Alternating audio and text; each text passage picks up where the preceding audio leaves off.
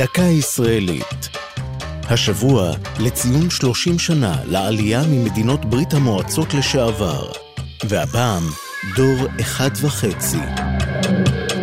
בשלהי המחאה החברתית בשנת 2011 קמה בארץ קבוצת צעירים שחשו שקולם לא נשמע.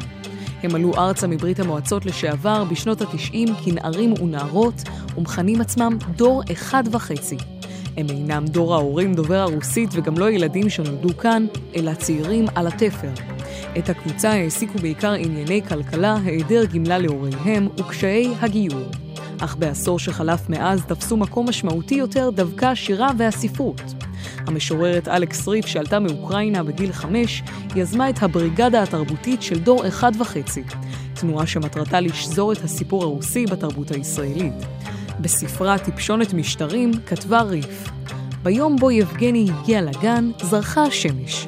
הוא היה קטן ממני, לבן ממני, והריח מפחד.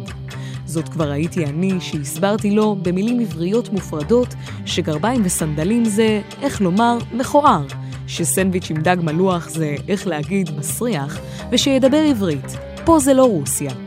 הבריגדה יוזמת ערבי שירה, חגיגות נובי גוד המגשרות בין העולים לצברים, ואת מבצע וטרן, להוקרת לוחמי הצבא האדום הקשישי.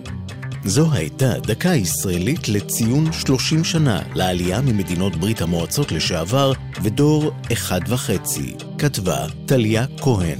ייעוץ הדוקטור אנה פרשיצקי. ייעוץ לשוני הדוקטור אבשלום קור.